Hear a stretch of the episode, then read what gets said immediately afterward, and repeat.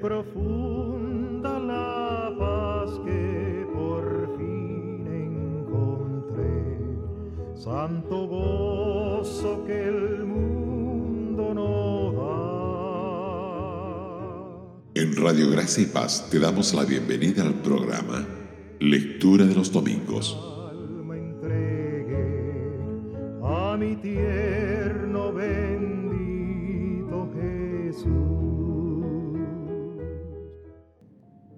Continuando con la lectura de los domingos y nuestro tema, las maravillas del Evangelio, es importante haber escuchado la lectura anterior para comprender de mejor forma el pensamiento expuesto en este tema. Planteamos y consideramos la pregunta de por qué el Evangelio produce ese efecto en todos los verdaderos cristianos. ¿Qué tiene esta gran salvación ofrecida a todos que empuja invariablemente al asombro, al amor y a la alabanza?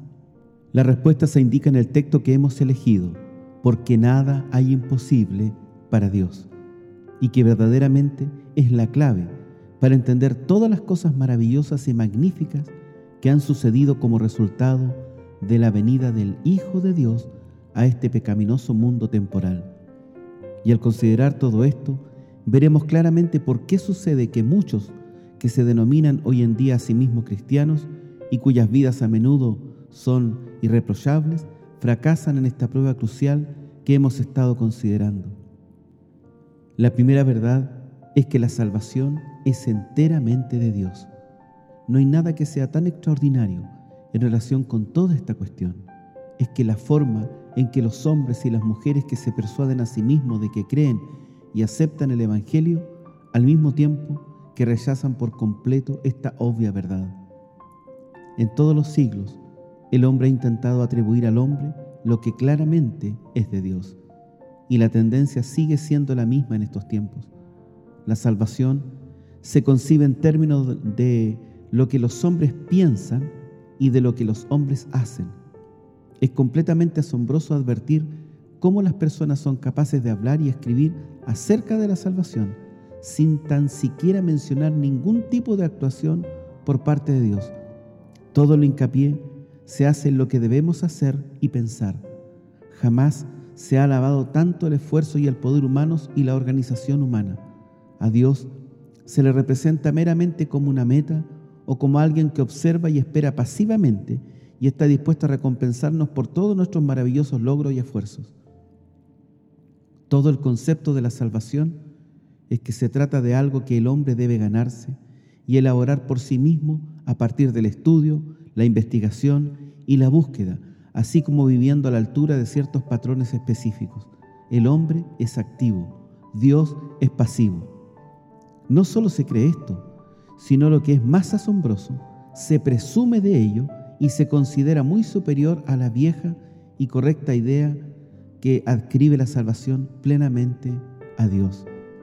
Y sin embargo, en el momento en que uno comienza a estudiar la cuestión en la propia Biblia, no hay nada tan claro como el hecho de que la salvación es enteramente de Dios y que lo que ha llevado a todos los santos a adorar, alabar y magnificar su nombre es precisamente eso mismo. Porque, después de todo, si la salvación es simplemente algo que nos ganamos, no hay incentivo alguno para alabar. Si meramente obtenemos nuestro salario y lo que merecemos, es más bien irracional cantar el Magnificat y el Nun Dimitis. No, solo se pueden explicar estas canciones inspiradas y todos los grandes himnos de todas las épocas sobre una sola hipótesis, y esta es la que aquí se alcanza, esto es, que la salvación es por entero resultado de algo hecho por Dios. La obra y la salvación pertenecen a nuestro Dios. ¿Cómo será esto? pregunta María cuando el ángel le comunica la promesa. Es imposible, dice. Aquí está la respuesta. Nada hay imposible para Dios. Como si el ángel se hubiera dirigido a ella diciendo, ay María, sigues pensando en los antiguos términos y a la vieja manera humana. Lo que te estoy anunciando es bastante diferente. Dios va a actuar ahora Humanamente hablando, estás en lo cierto, pero debes saber que Dios va a entrar en el mundo.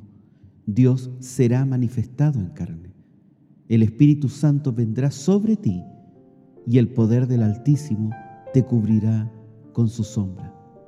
No, no. La historia de la salvación no es la historia de Dios esperando que hagamos algo, esperando que nos arrepintamos y volvamos a Él y hagamos buenas obras, ni tampoco es simplemente la historia de Dios respondiendo a lo que hemos hecho y recompensándonos con el perdón. Todo esto sería maravilloso, pero no es lo que se ve en la historia que revela la Biblia. Porque aquí no encontramos a un Dios pasivo, sino a un Dios activo.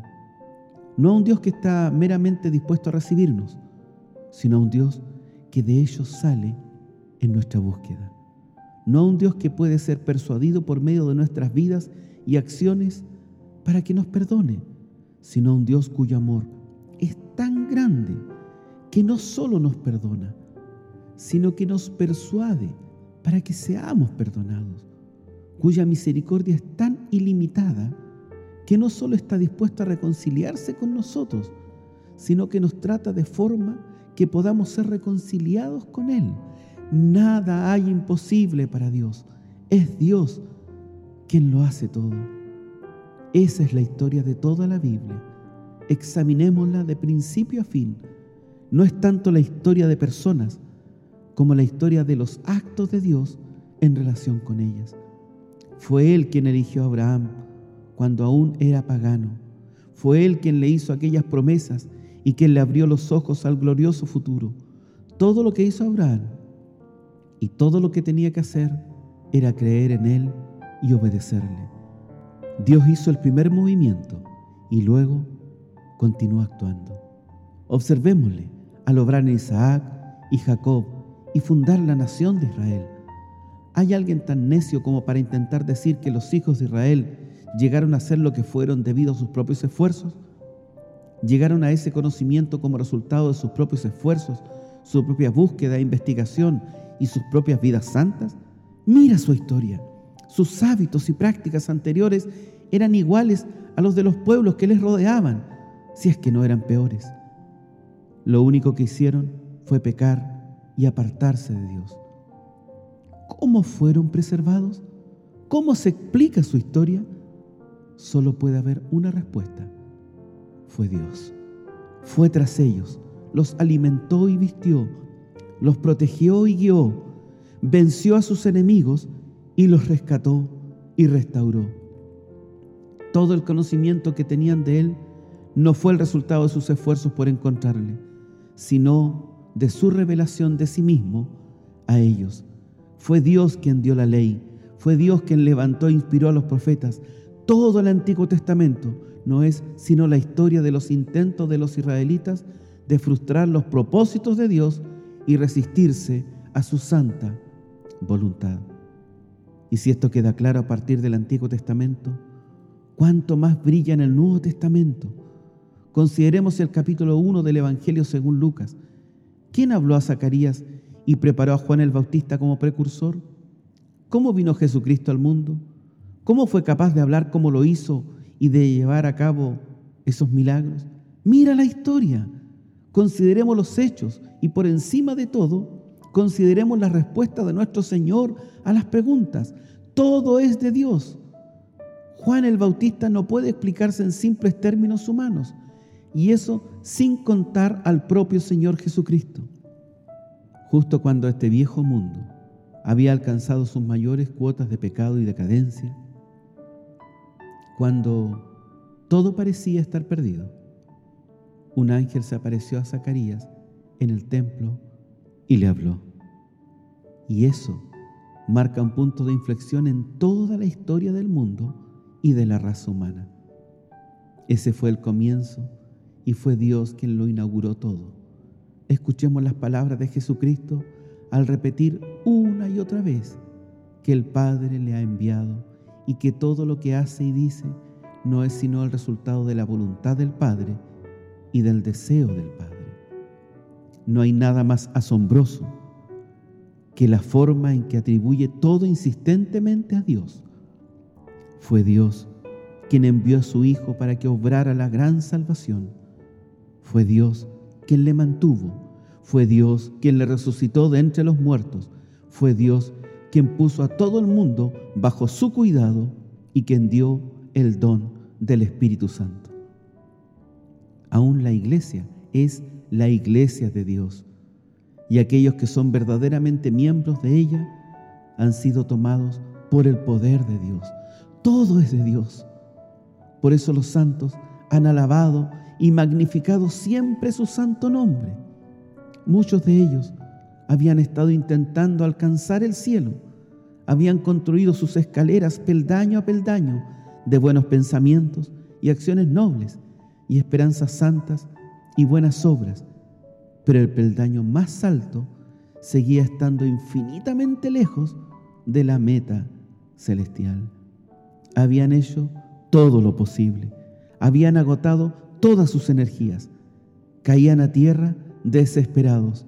Y entonces, repentinamente, como Jacob en la antigüedad, se volvieron conscientes del hecho de que la escalera estaba colgando ante ellos, no levantada desde la tierra, sino suspendidas del cielo, aguardándoles allí, levantada sin su conocimiento, la cruz de Cristo, y comenzaron a cantar como aquella grata visión de aquel santo Jacob una escalera al cielo es la cruz del Salvador. Sí, de tal manera amó Dios al mundo que ha dado a su Hijo unigénito. Sí, más bien Dios muestra su amor para con nosotros en que siendo aún pecadores, Cristo murió por nosotros. Comprender lo que eso significa en la medida que podemos comprenderlo es ser cristiano. Es también alabar a Dios con todo el ser. El cristiano piensa y medita.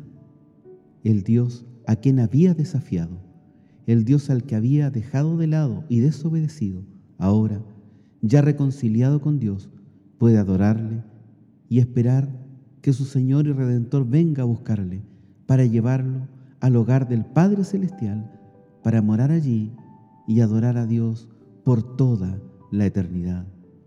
El camino de la salvación, el camino al cielo, está abierto aún hoy día. Mañana puede ser tarde. Y maravilla de maravillas, Dios mostró su amor para con nosotros, en que siendo aún pecadores, Cristo murió por nosotros. Sí, unámonos a Zacarías diciendo, bendito el Señor Dios de Israel, que ha visitado y redimido a su pueblo. Hasta aquí la lectura de hoy. Continuaremos Dios mediante el siguiente domingo. Dios te bendiga. Cansado y triste vine al Salvador, mi culpa él llevó, mi culpa él llevó, mi eterna dicha y en su amor mi culpa él llevó, mi culpa él llevó, mi culpa él llevó, alegre siempre cantaré, al Señor gozoso alabaré, porque él me